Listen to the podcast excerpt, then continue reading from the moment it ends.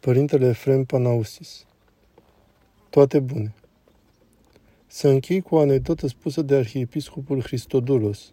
Duminică s-au împlinit atâția ani de la adormirea lui. Întotdeauna să țineți nu așa numita energie pozitivă, fiindcă aceasta este foarte falsă. În ultima vreme este foarte la modă, cu Feng Shui, energie pozitivă.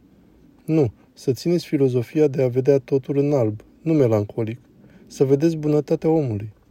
Era odată un om care era mereu într-o stare de bucurie și a fost numit Toate Bune. Ce faci? Toate bune, spune el. Ești bine? Toate bune. I-au spus deci împăratului că există un om care dacă îl întreb ce face, el zice că totul este bine. Zice împăratul, aduceți la mine. I l-au adus deci pe toate bune. Cum ești? îl întreabă împăratul. Toate bune, măria ta. Ia uzi, adică totul este bine? Foarte bine, zise el, toate bune.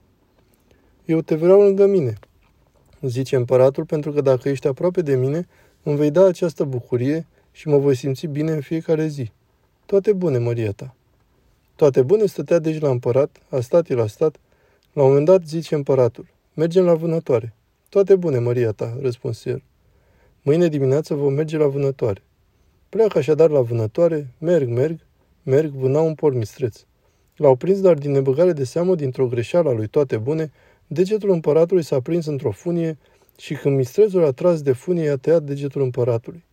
S-a mâniat împăratul, s-a tulburat, însângerat cum era și a început să-l blesteme pe toate bune și îi zice, o să te bag în închisoare, nu vei mai ieși de acolo, ai să mori într-o celulă întunecată. Toate bune, Maria ta, răspunse acesta. Împăratul îi zise atunci în sinea lui, și-a pierdut mințile, nu mai judecă. A fost pus deci în cea mai întunecată celulă. A trecut timpul, împăratul s-a refăcut și și-a continuat îndeletnicirea.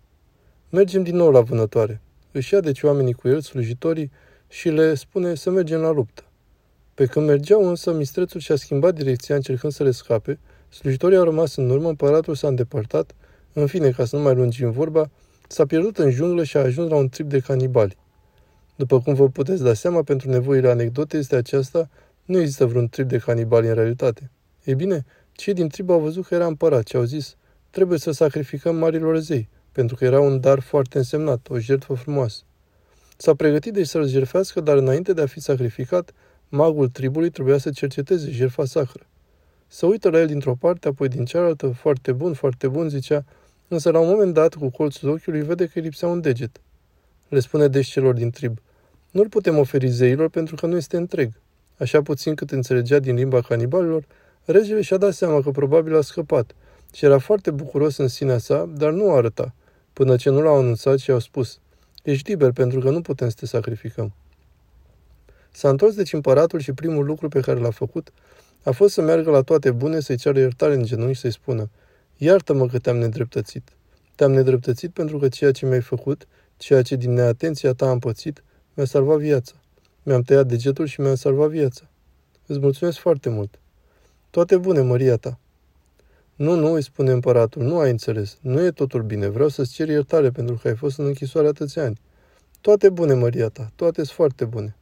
Nu, tot nu ai înțeles. Ai fost în închisoare. În loc să fi fost aproape de mine, să fi fost lângă mine, oriunde m-aș fi dus eu acolo, ai fi fost și tu.